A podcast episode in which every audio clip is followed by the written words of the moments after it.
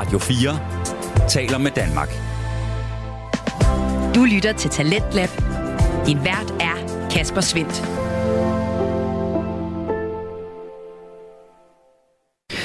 Velkommen tilbage til programmet her på Radio 4, der præsenterer Danske Fritidspodcast. I aften der har jeg tre på menuen til dig, og vi er lige nu godt i gang med Chopblock podcast, som øh, normalt består af Claus Nordberg, Philip Lind og Andreas Nydam.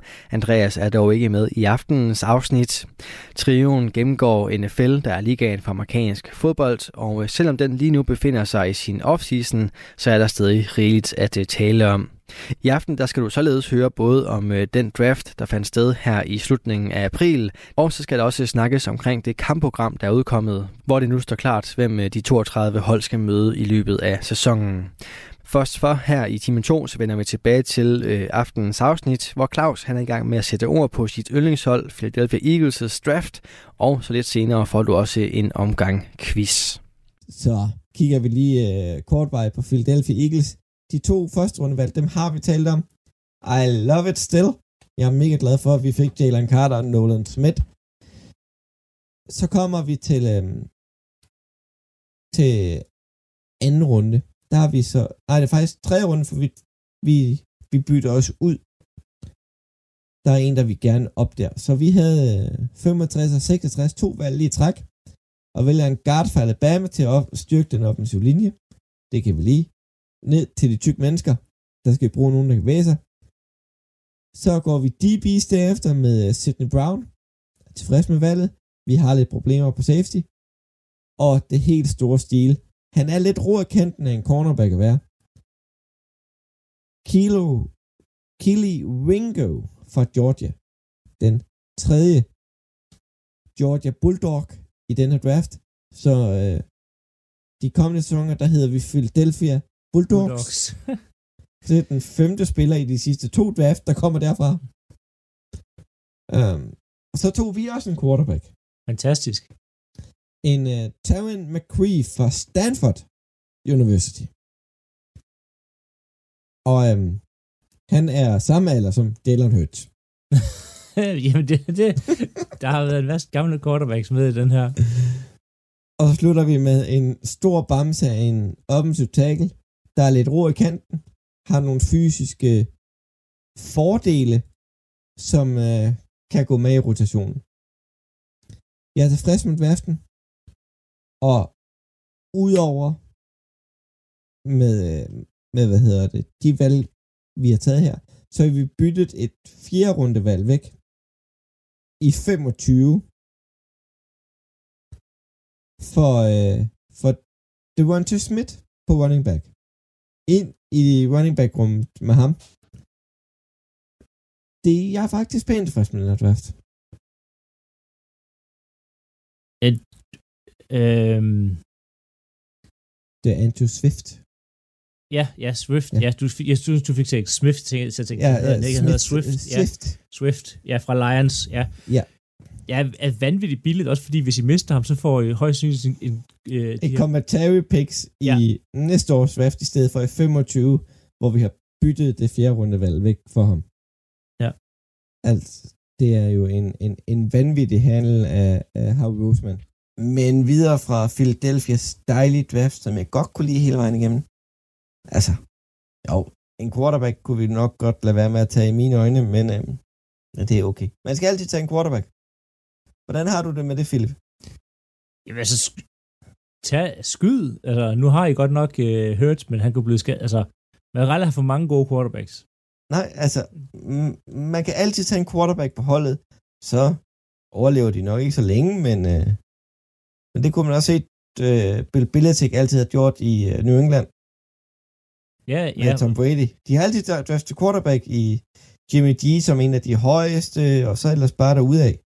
Ja, Packers gjorde det også i mange år. Altså, der, hvad hedder det... Um... Ja, Flynn? Matt Flynn? Ja, Matt Flynn. Øh, jamen, altså, Doc Peterson øh, længere tilbage. Ja. Altså, øh, hvad hed han? Øh, oh, han er træner nu. Han, Jackson, oh. Jackson, Jackson Jaguar starter træner nu i Dallas. Øh, offen, øh, offensiv træner i Detroit Lions. Øh, øh, noget med B. Øh, det er også navne Og i de dag. tog også Matt Hasselback. Ja. Altså, så ja. Draft Get the ball and going to win. Ja. øhm.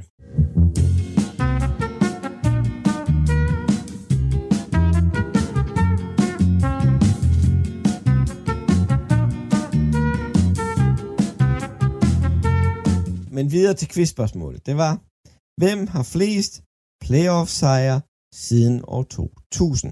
Og jeg skal bruge top 3. Ja. Altså, New England Patriots De er nummer 1. De Må har simpelthen- 30. må simpelthen være nummer et. Øhm. Siden år 2000. Fordi Ja. ja. man kunne tænke Chiefs, men de har bare de har ikke været Philadelphia Eagles. De er nummer 2 med nu 16. Ja, fordi de var jo rigtig mange i... Og den sidste har faktisk også 16. Siden år 2000. Packers har været meget i play- playoff. Ja, Men de har ikke men de har også tabt, tabt Ja, mange gange hurtigt. vundet så meget. Øhm, Steelers Nej, kunne... men, Ja. du har, men du har gang i den rigtige division, kan jeg sige dig. Øh, Ravens? Ja, det er Ravens. Hvad? De har også 16 Har de sejre. 16 siden? De havde selvfølgelig... Øh, de har to, de har to Super Bowls på Ja. Ja. Altså, Andreas fører jo også i Super Bowls i de sidste 23 år. Ja, ja. Men altså... Nej, det gør de ikke for... Nej. Det gør de ikke Jo. for den ene, det var i 99. Den tæller ikke. Er det ikke kun i 12, de har vundet?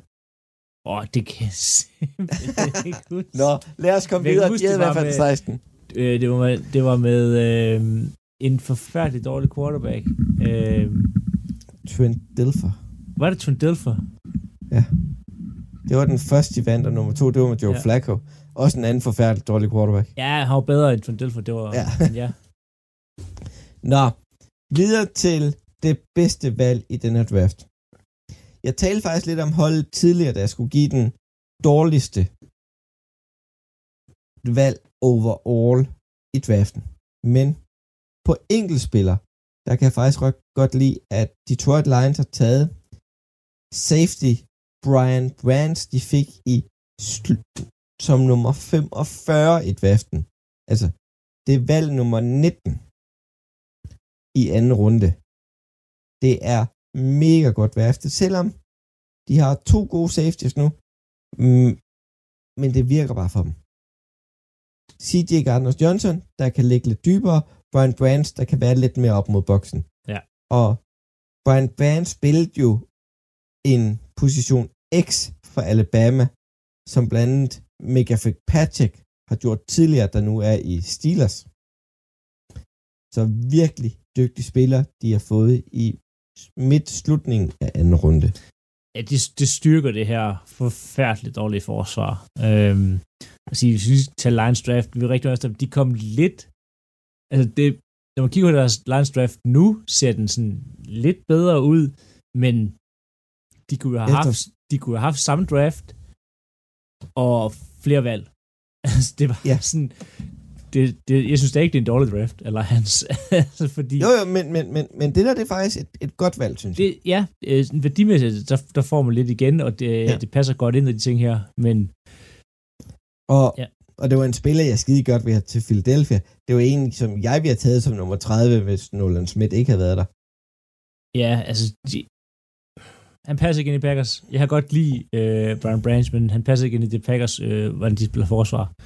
Øhm, og derfor vil Packers også drafte ham. Også for Nej. langsom.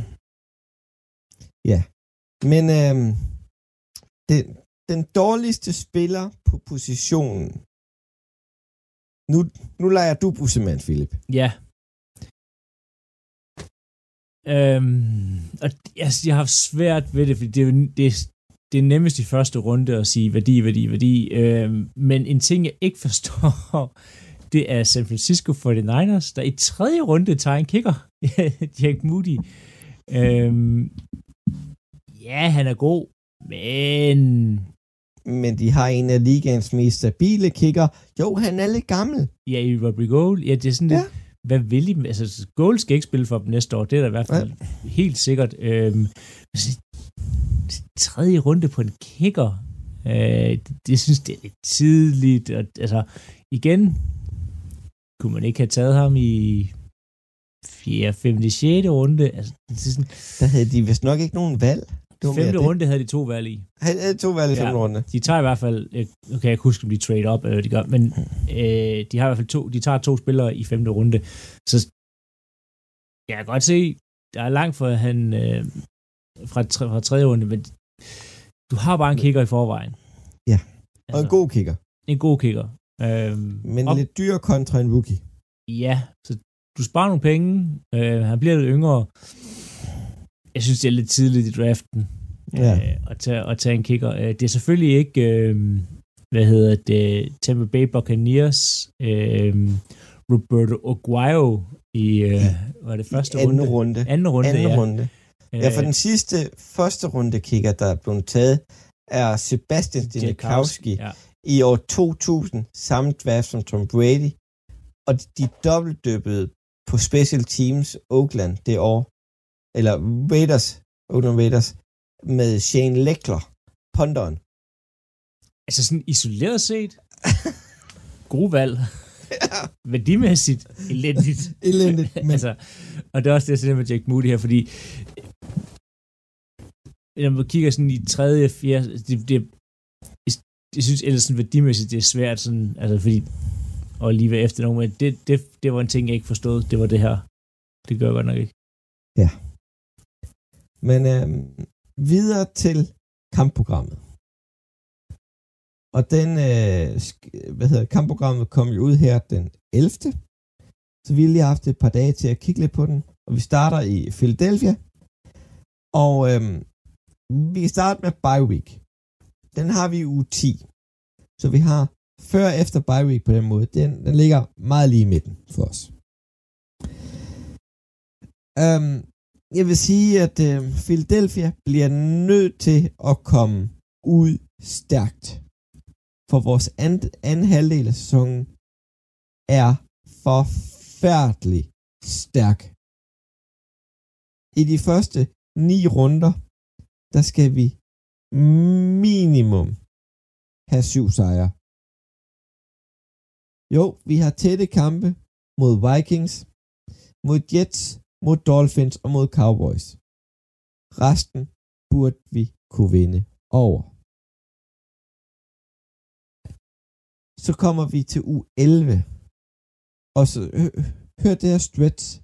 Ja. Chiefs på udebane. Mm. Bills på hjemmebane. San Francisco. Dallas. Seattle. Giants. Dem har vi lige i træk. Fantastisk. Bare sådan, af min arm. Så har vi lige en blød uge til nytår. Der har vi Cardinals. Og så har vi Giants igen. Altså, det er, det er otte kampe, hvor vi er heldige at gå 4-4. Mm. Eller 5 og, 5 og 3. Det er jo dernede omkring. Men, puha, det er så den der. Den, den første del af schedule, den, øh, den kan jeg leve med. Det er, hvad det er. Men der er alle vores nemme kampe bare lagt. Buccaneers, Rams, Commanders, Commanders igen. Og bare sådan, okay, Patriots. Det er kamp, vi skal vinde. Ja. Og så kommer den der efter vores bye week. Slam, slam, slam, slam. Værsgo. Det var, øhm, det var ikke en rar fornemmelse, vil jeg sige. At kunne se den her schedule. Så øh, Philip, øh, hvordan var dine tanker med Green Base, Jamen, jeg da du tror, den? det er ikke siden øh, 2015 har jeg været så, øh, altså, så glæder mig så meget til schedule release. Øh, jeg, synes, jeg synes schedule release lidt, Ja, det er da fedt nok lige at vide, hvornår kampen skal spilles, og...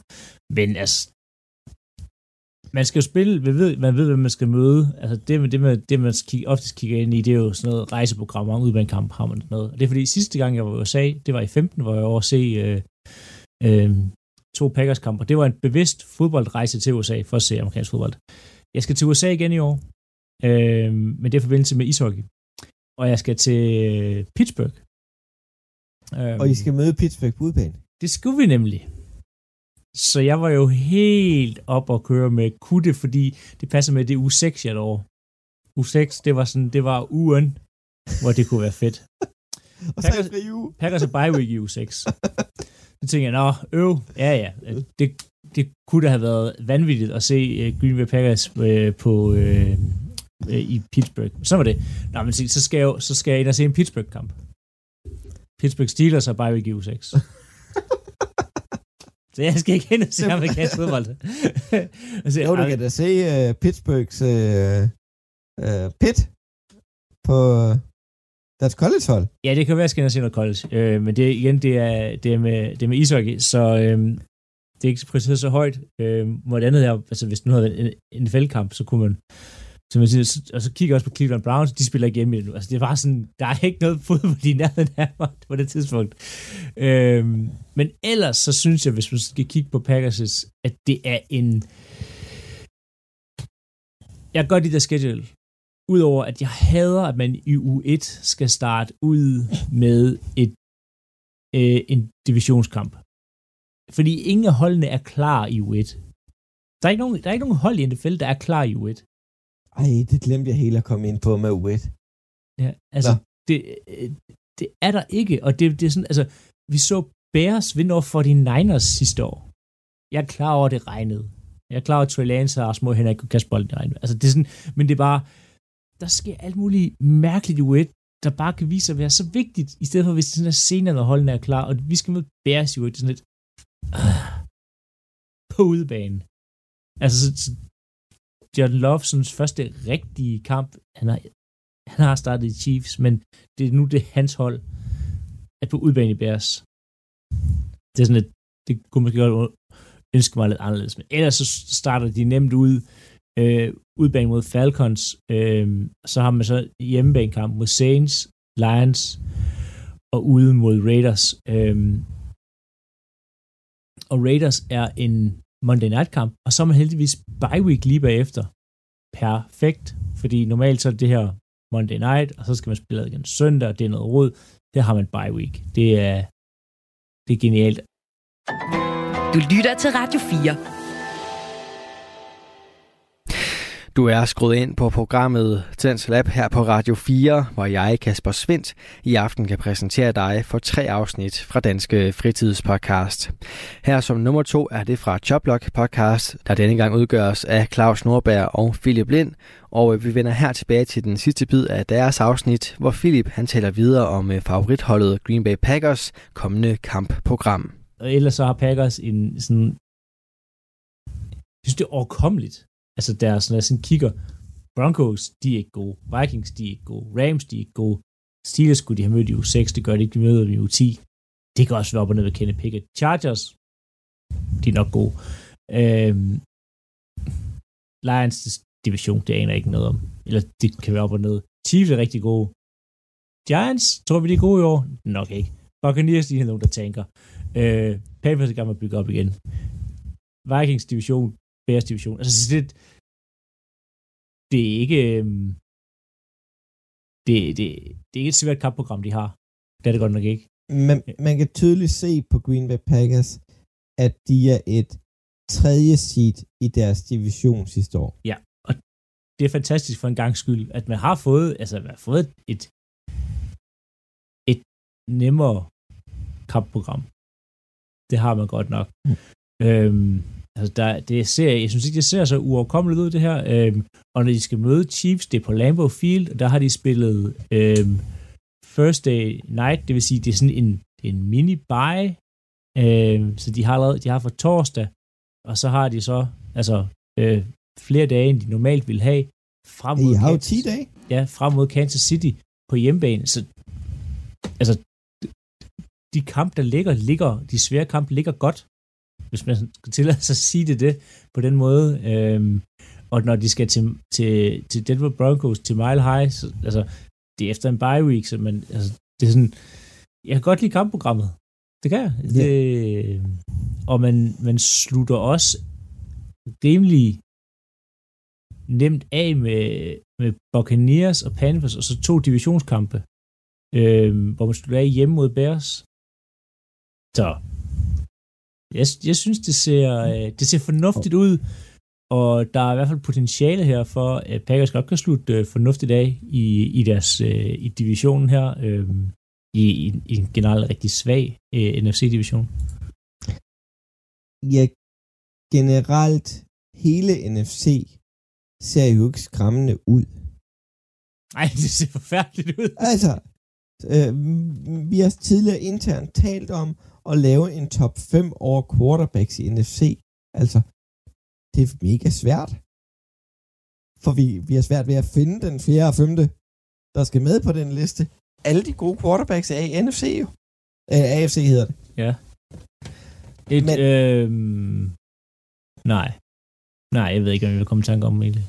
Men det, jeg godt kan lide ved Green Bay Packers' schedule, det er bredt meget ud med de gange, I møder lidt, lidt bedre hold, så de ikke skubbet meget sammen. Ja, men der, er, der er ikke sådan en, øh, der er ikke sådan en, en sådan stretch, hvor man tænker, åh, oh, hvis de bare kommer ud af den her 2-2, eller, ja. eller 1-3, så er det godt. Altså, det er sådan... Det er ikke men, ligesom de der, 8, de der seks kampe, jeg lige fortalte om. Nej, altså, det, det svære, den sværeste schedule, det er Chargers på hjemmebane, Detroit Lions på udebane, Kansas City Chiefs på hjemmebane, og så New York Giants på udebane. Altså, det er sådan, ja. det, og så kan man så diskutere, om det skal være New York Giants på udebane, eller den skal starte i UT med Steelers på udebane. Altså, det er sådan... Ja. Det, det bliver... Nej, det, det er jo ikke imponerende. Ikke Nej, det, det, det er ikke så svært, som, øh, som det tidligere har været. Øh, så jeg, jeg glæder mig til den sæson her. Ja, det kan jeg godt forstå. Og det er jo en sjov ting. Jeg hopper lige tilbage til Philadelphia. Vi skal møde Patriots i U1. Og det er Tom Brady's, øh, hvad hedder det, øh, sejrshylme tilbage til, til, til, øh, til New England, hvor han skal hædres for det, han har gjort op. Og så mod det hold, han har tabt til Super Bowl. Perf- Jamen, det er helt perfekt. Ja, Men, det... altså, jeg vil, jeg vil sige, jeg vil ønske, at vi skulle møde et AFC-hold i U1, fordi det er de kampe, der betyder mindst. Ja. Altså, Chicago, det er fordi, de der, de har også, altså, Packers engang spillet uafgjort i U1 mod Vikings. Altså, det var sådan, Øh, jamen, jeg hader det. Packers skal altid møde et, et division. Jeg siger, det er den Vikings, der spiller sådan noget i, i U1. Altså, stop det, sidste, det nu. Sidste år mødte det da Lions i U1. Ja, det... det, det. Uh, jeg gjorde det det? Det kan godt være. Det kan jeg ikke huske ud. Nej. Nej, det var Vikings sidste år. I fik en ordentlig bølbank. Ja, det er rigtigt. tabt kæmpestort. Og så kom, øh, så kom Vikings til Philadelphia og fik bølbank. Ja, som øh, de gør igen i år. Ja, altså de kunne have mødt sådan Denver i uge eller. Altså det er bare, ja. Ja. Mm. Så... Men I har øh, fem primetime-kampe. Det har øh, Philadelphia Eagles også. Så det er desværre de dårlige kampe for os danskere, for vi rent faktisk gerne kunne se vores hold. Og klokken 02.15 og 02.25, der får vi ikke set så mange af dem.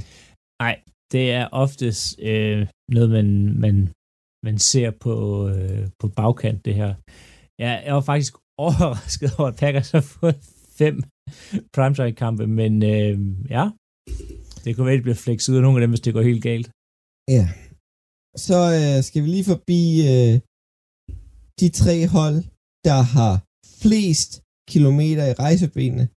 Og sjovt nok, så er det igen i In, år. Inden vi tager det, Claus, ja? hvordan kan Dallas Cowboys have flere primetime-kampe end Eagles?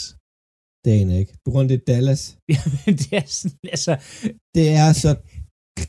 Okay, eh, NFC East, bare der er en lille smule med, med primetime, så får vi dem. Og Dallas har mange, Philadelphia mange, og Giants har mange.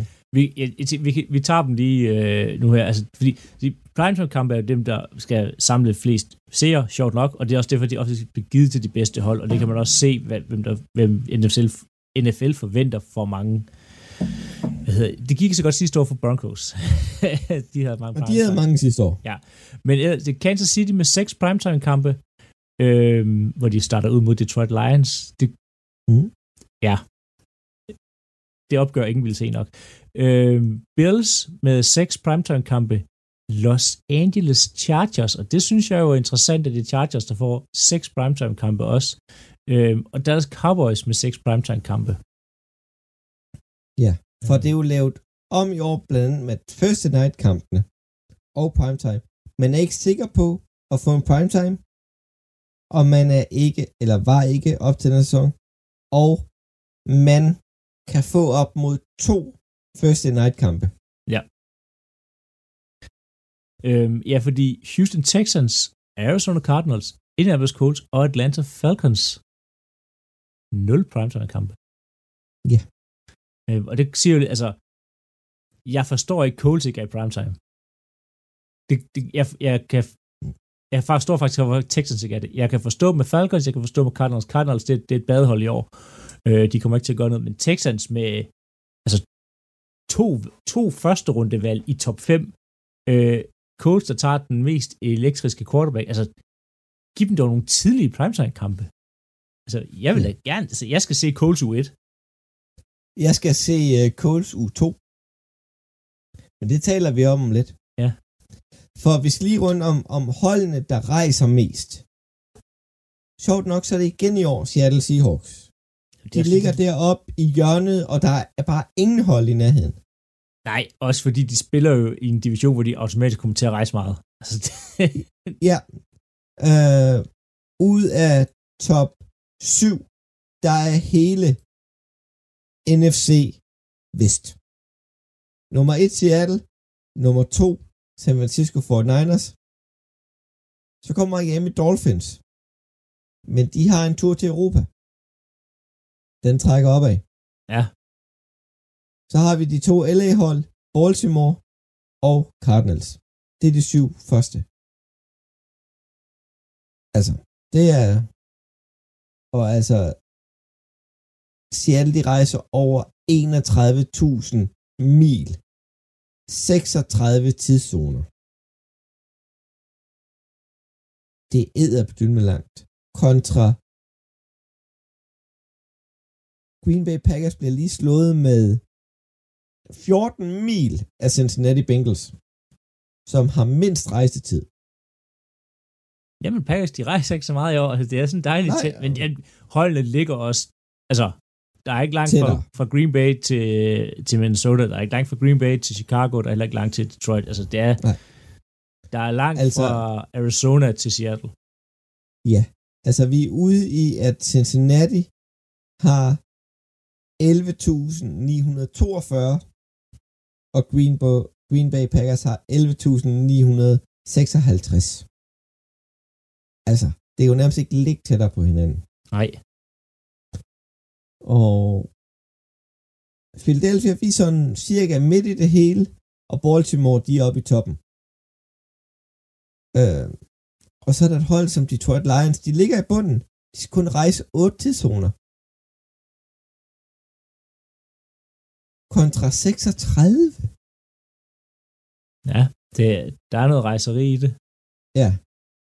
Men, Men øh, Seahawks er også vant til det. Og, altså. Ja, de, de er vant til at rejse meget, for de kan nærmest ikke undgå det derovre. Så øh, de får brugt et par timer i en flyver, og det kan betyde nogen, noget for dem nogle gange, når de øh, går på banen. Ja, i det mindste så er det ikke ligesom, øh, hvad hedder det, Madden, der var flyskræk og kørte rundt i bus. Ja, John Madden. Ja, John, ja. Der har været langt så. Der, det var der, han var tv-kommentator på Monday Night Football. Så, Philip, øh, nogle specielle kampe i løbet af sæsonen, du glæder dig til at se? Altså, jeg nævnte, jeg, jeg glæder mig lidt til at se åbningskampen, eller i hvert fald gense den, fordi jeg tror ikke, jeg stopper og ser den.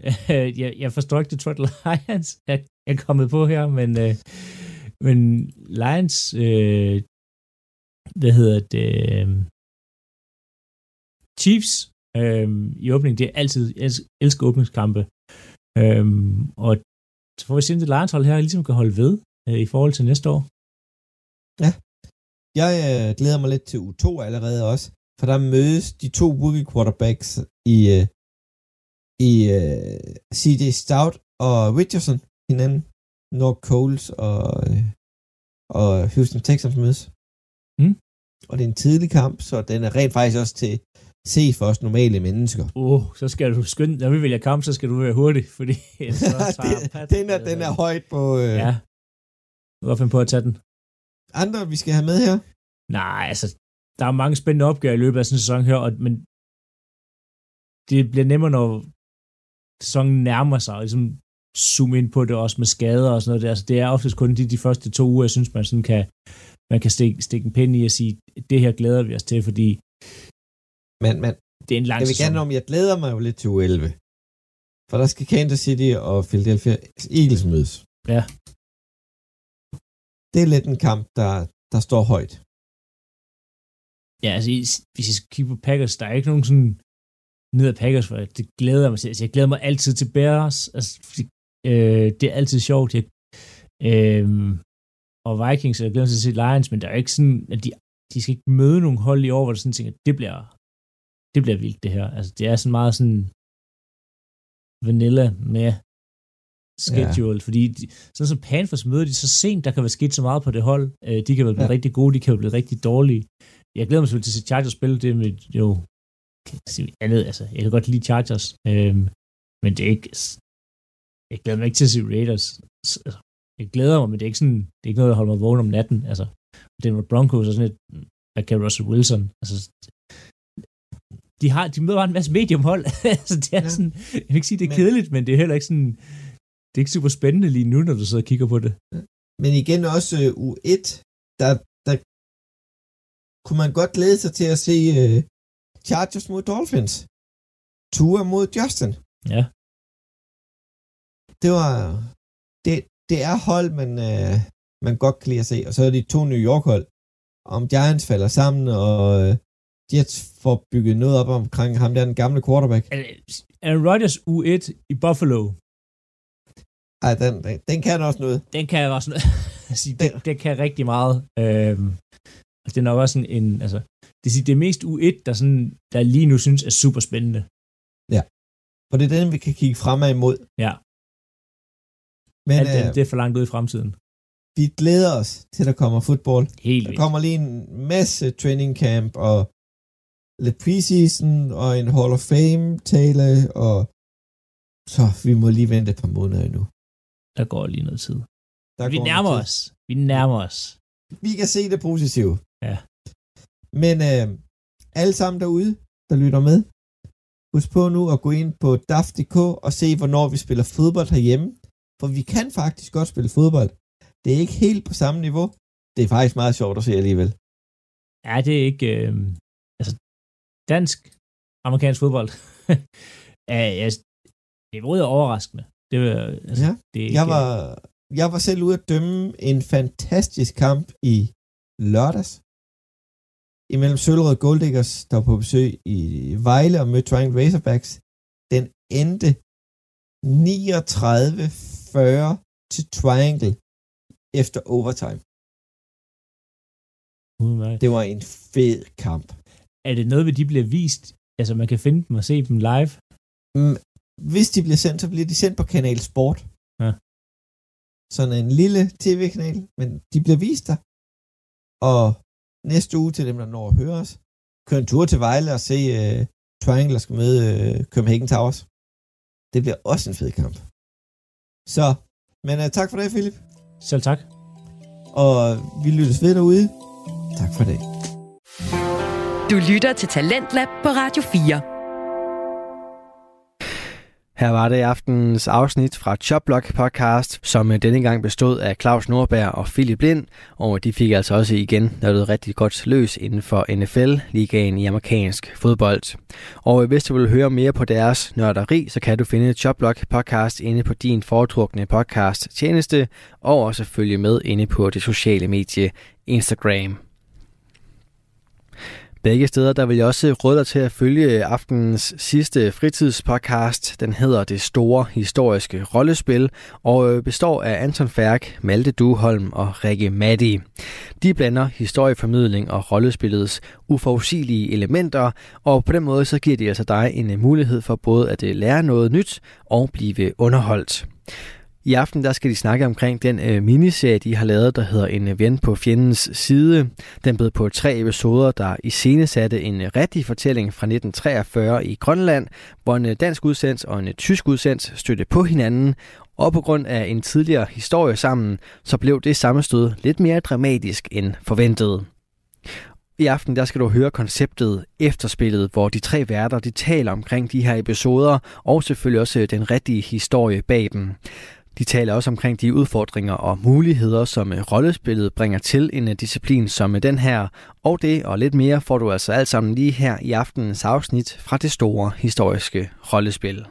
Uh, ja, inden vi går i gang, så uh, vil jeg bare lige sige sådan en lille, en lille disclaimer. Jeg tror, jeg sad, da jeg hørte de her afsnit, og tænkte, at ham, Eli Knudsen, som jo er uh, Stines karakter, sådan makker han, han, kommer til at, han kommer til at blive lidt en pauseklovn i den her historie, og det var bare lige sådan, det var noget, jeg lige havde behov for lige at få sagt, at øh, det var han slet ikke i virkeligheden. Altså, han var faktisk, øh, faktisk lidt af en held, øh, lidt af en held i virkeligheden.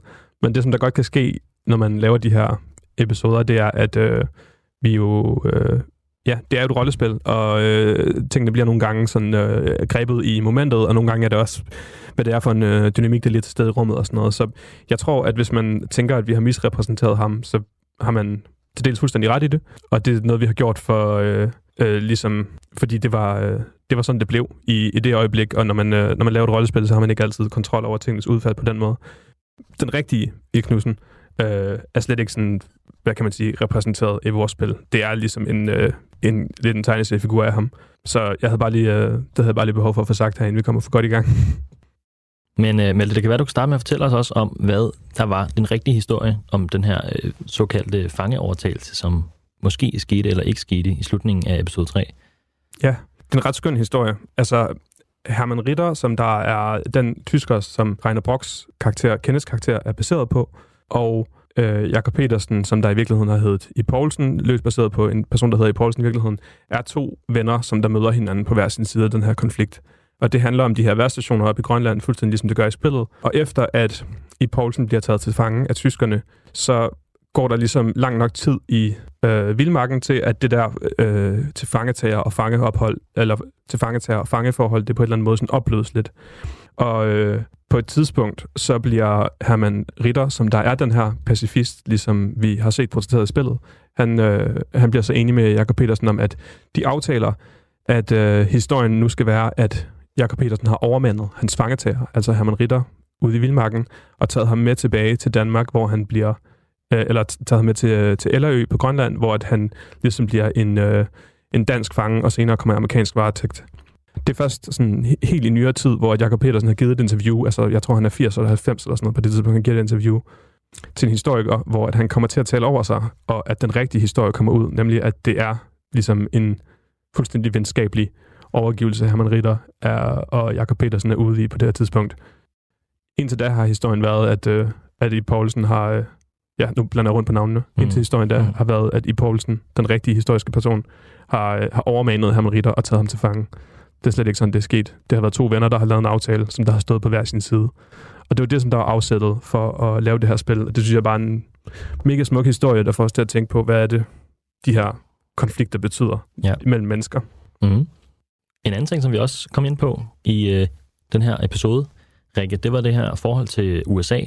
Der er den her øh, tidspunkt, hvor at øh, Stines karakter, Jakob beslutter sig for at hive øh, løfte i røret til radioen og ringe tilbage til LAØ og bede dem om at få øh, sendt noget amerikansk assistance.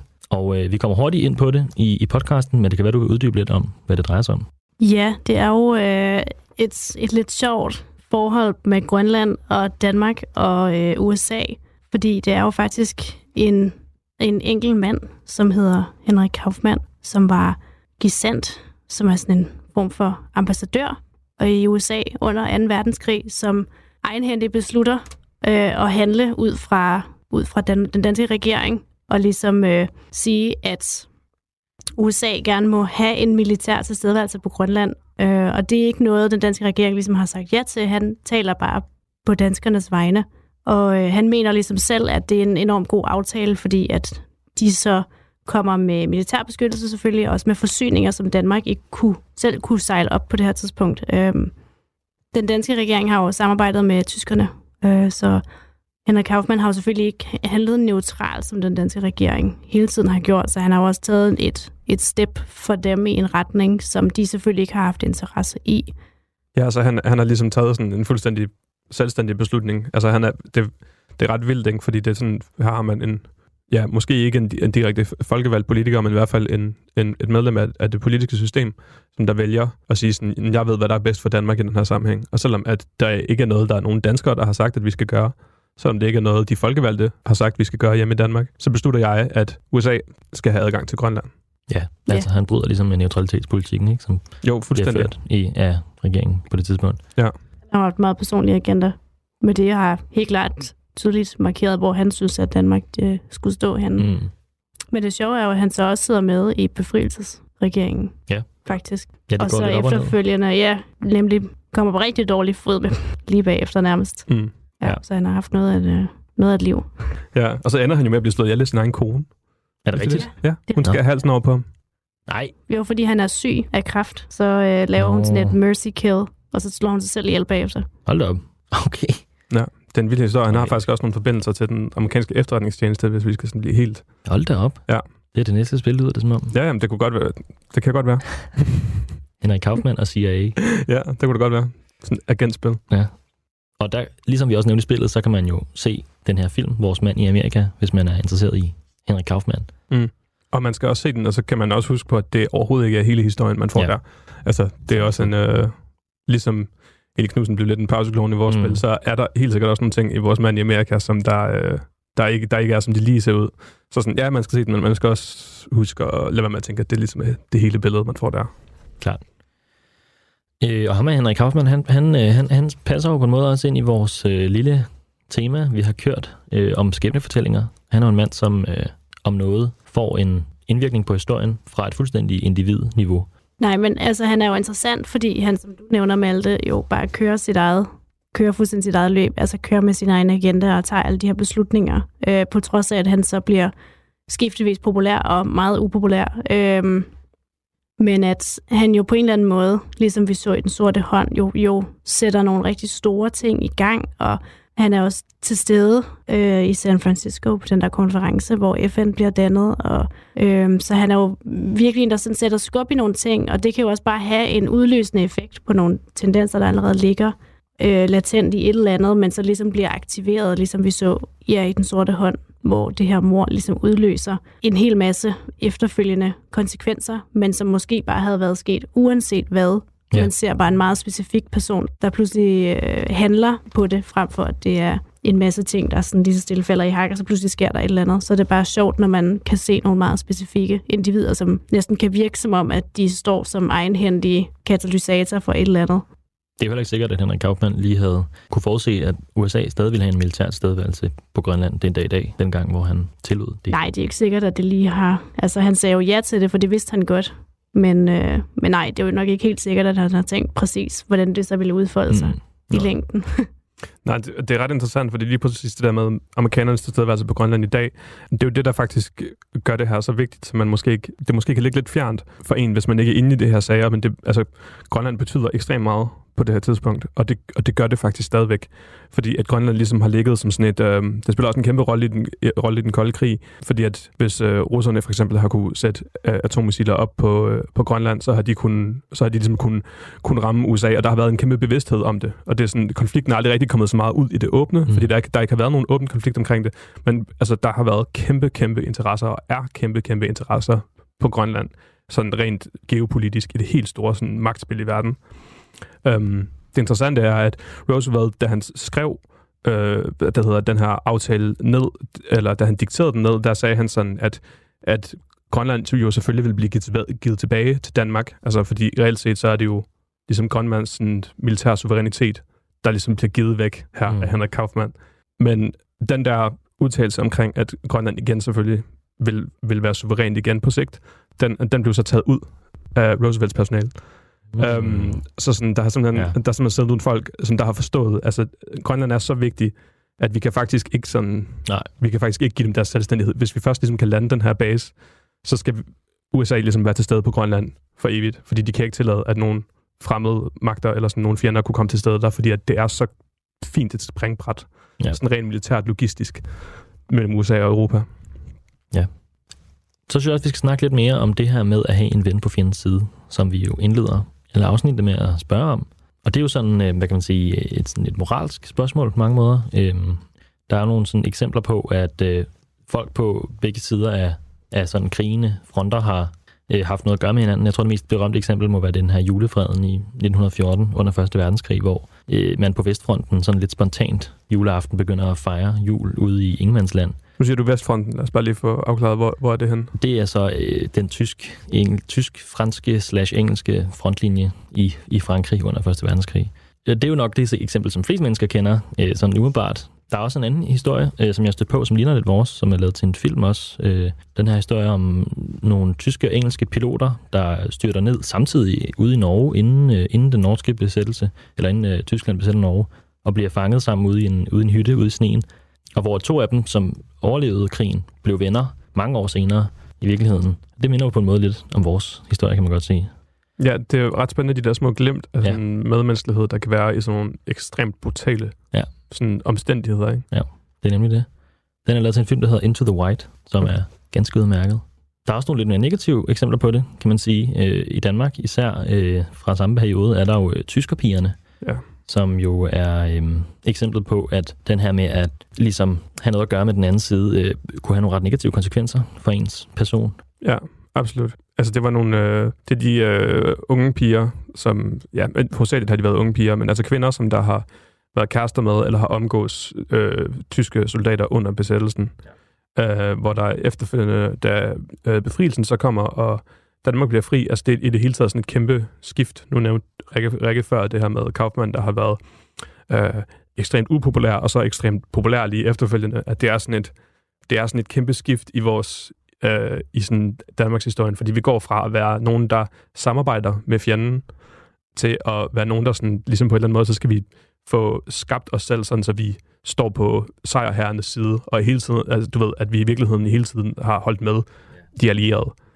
Øh, og der er også der er sådan en hardcore selvtægt omkring de her, de her, øh, de her tyske piger, hvor at øh, altså mænd pågriber kvinder, som de ved, der har omgås med tyskere, og så skærer de håret af dem, og hiver tøjet af dem, og tegner hagekors på deres bryster og på deres krop, og sådan øh, ligesom tvinger dem ned igennem gennem gaden, hvor de, de går for, ligesom for offentlighedens skue. Ja, lige præcis. Og, øh, og det siger jo bare noget om det her med, at der generelt, når man har optrukne linjer, sådan øh, politiske linjer, så ned på et individniveau, så er, vil der nogle gange være, eller ret ofte i virkeligheden, være eksempler på, at folk overskrider de her grænser og får relationer på tværs af sådan, ja, de her modstridende situationer, de kan stå i. Øh, det var også noget, vi har snakket en lille smule om øh, tidligere i vores øh, podcast-serie, i for eksempel i øh, Flugten mod Vesten, øh, hvor det jo også, altså hvor de karakterer, vi følger, jo også har noget at gøre med begge sider af en konflikt. De starter jo med at være sådan øh, lojale østtyske borgere øh, til at blive skeptiske over for det samfund, de kommer fra, og ligesom selv blive, øh, komme i den her flygtningeposition. Øh, og det, så det kan jo være, at det på en eller anden måde peger på, at der, der generelt er, er flere sådan, man overskrider mere den her grænse, som ellers virker sådan meget klar. Altså når jeg tænker på en verdenskrig, og så tænker jeg jo meget sådan sort-hvid, ikke? Der er mm. nazisterne, og så er dem, som ikke er nazister. Og dem, som er besat af nazisterne, de er alle sammen imod det. Og det tror jeg også langt kan af vejen er rigtigt, men, men det er jo øh, bemærkelsesværdigt, at lige snart man begynder at kigge efter det, så vil der være rigtig mange eksempler på, at folk overskrider den her grænse alligevel. Og måske kan det pege på, at der jo længere væk man kommer fra historien, jo, jo, jo mere sådan simplificeret bliver de her øh, sådan linjer, der bliver trukket op i en, en konfliktperspektiv. På den ene side ja, ja, og på den anden side så er det også lidt sådan, at når, man, når vi er tæt på noget i historien, at øh, der er mange historikere, der mener, at det ligesom tager nogle hundrede år, før at vi kan have, sådan, have den rigtige sådan, forståelse af et eller andet. Fordi at når vi lever i sådan lige eftertiden, som vi for eksempel gør med besættelsen, øh, det er jo ikke så lang tid siden, at vores bedsteforældre kan huske det, at så er man på et eller andet måde stadigvæk sådan påvirket af begivenhederne, mm. og man, er ikke sådan, man har ikke fået dem på sådan en objektiv afstand endnu. Og det er forknyttet op til vores, vores sådan moderne selvforståelse i dag, det, der skete dengang, til vi sådan rigtig kan forstå, hvad er det egentlig, der skete. Så der er helt sikkert to sider af den der ting, du bringer op der. Um, Jamen, så på den anden side kan man sige, er der en objektiv sandhed om noget som helst, der er sket? Altså, hvad, hvad er pointen overhovedet med at fortælle en historie, hvis ikke det også er for at sige, hvordan det var for dem, som oplevede det? Og hvis deres oplevelse var sådan her, jamen har vi så mere ret, bare fordi vi er 100 år senere end dem, som oplevede det? Det er ikke nødvendigvis tilfældet jo heller. Overhovedet ikke. Jeg tror faktisk også, at det der argument, som jeg lige har lavet for at lege Jones advokat igen, ja. så tror jeg også, at det handler tit om, at, at når vi går et par hundrede år tilbage, så ja. bliver kildematerialet også lidt mere overskueligt. Absolut. Så skal vi ikke læse lige så meget for at forstå det, ja. og så tænker vi, at vi har en, så har vi måske en bedre, sådan, så er det måske nemmere at skabe sådan et eller andet helhedsbillede. Ja. Men det betyder ikke, at det helhedsbillede holder jo. Altså, der er jo stadigvæk... Ja, det, man bliver jo aldrig færdig med historie. Altså. Men det er et interessant perspektiv, synes jeg, fordi det er noget, som ændrer sig også. Jeg tror også for eksempel, kunne jeg forestille mig, at øh, tyskerpiger-perspektivet har været ældes på en måde, hvor vi er blevet mindre og mindre sympatiske over for det, men hvor man umiddelbart eftertiden tænkte, at det var egentlig retfærdigt, den måde, man behandlede de her kvinder på. Absolut. Altså, det var jo sådan et spørgsmål. Hvis man kigger på de politiforhør og sådan noget ting, der er, så var det jo for de der mænd, de mænd, der har begået de her overgreb, det var jo et spørgsmål om national ære for dem. Altså, at mændene følte sig krænket over, at danske piger øh, kunne finde på at bruge deres tid med tyskere, i stedet for at bruge det med danske mænd. Ja. Og så er det måske også bare lige værd at sige til sidst om, om tyskerpigerne, at altså, det er en rimelig betydelig mængde af mm. folk. Altså, det drejer sig om sådan 10-12.000 børn, der er født i det her. Så der er rimelig mange, der har den her fortid. Det må altså, sige, og, sådan, ja. og det spændende er jo også, hvordan forholder man sig til det i dag, ikke? Altså, sådan, hvad, jeg har stadigvæk læst om folk, der har fået sådan trusler og sådan noget, hvis de har, for at tale om de her ting i offentligheden. Fordi at, altså, opfattelsen omkring sådan, det der med kvindernes seksualitet på en eller anden måde bliver sådan en national ejendom, som det vi skal, det. vi skal sådan forsvare for at forsvare landet. Altså sådan, det, det, det tror jeg, det findes stadigvæk. Altså. Og det er en virkelig spændende samtale, øh, som man kunne lave en hel episode om, tror jeg. Mm. Men for at vende tilbage til, til vores spil igen, så synes jeg, at øh, hvis man skulle tage nogle af de her tanker med ned, så kan man sige, at for eksempel Kenneths karakter har nogle kvaler omkring sådan loyalitetsforhold. Øh, altså, hvor at Rainer Brock, som han hedder, øh, jo er østrisk borger, som er blevet indkaldt til den tyske her, men egentlig er pacifist, men samtidig har jo nogle mennesker, han skal passe på, øh, som er dem, han er sammen med deroppe, men samtidig har han en ven, og der er ligesom mange, det hele bliver lidt øh, kludret, og, og, og der, der kommer det jo sådan lidt til syne, det her med, hvor er egentlig, hvem er egentlig gode og onde i alt det her? På en måde så er det slet ikke så politisk, som man kunne tænke sig, at det var, men mere sådan personligt på en eller anden måde. Og der er også med det her en kæmpe far for, at man skriver alle nazisterne ud af historien, ja. og siger, at der faktisk slet ikke var nogen, der troede på det her, men at alle bare var simpelthen tvunget af omstændighederne. Ikke? Jo. Og så er vi igen tilbage til det her med individet og deres, sådan, hvad, er, hvad er individets handlemuligheder i forhold til det system, man lever i. Man kan i hvert fald sige, at når man sidder ude i vildmarken, hvad betyder det så, ikke? Jo. Og det er jo meget... Det er jo lige præcis det. Det er der, det, jeg synes, der har været sjovt at diskutere. Det var det, der var eksperimentet. Ja. ja. Hvis man synes, det her emne bare er mega spændende, som det jo er, så øh, kan man faktisk se den dagbog, som der blev glemt i hytten i Paulsens dagbog. Den findes simpelthen på øh, Arktisk Institut i København, øh, hvor man kan komme ind og se den. Og så gør det store historiske rollespil simpelthen på en længere sommerferiepause, hvor vi skal arbejde på et andet projekt. Men øh, vi kommer simpelthen stærkt tilbage med nye spændende projekter og nye spændende samarbejder, som vi glæder os rigtig meget til at fortælle mere om.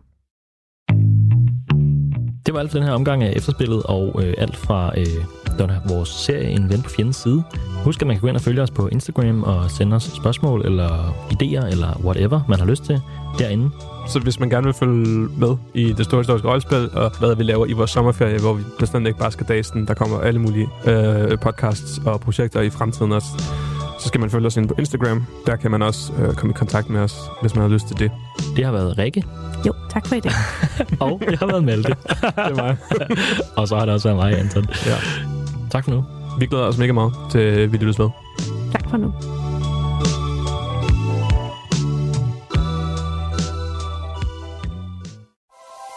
Radio 4 taler med Danmark.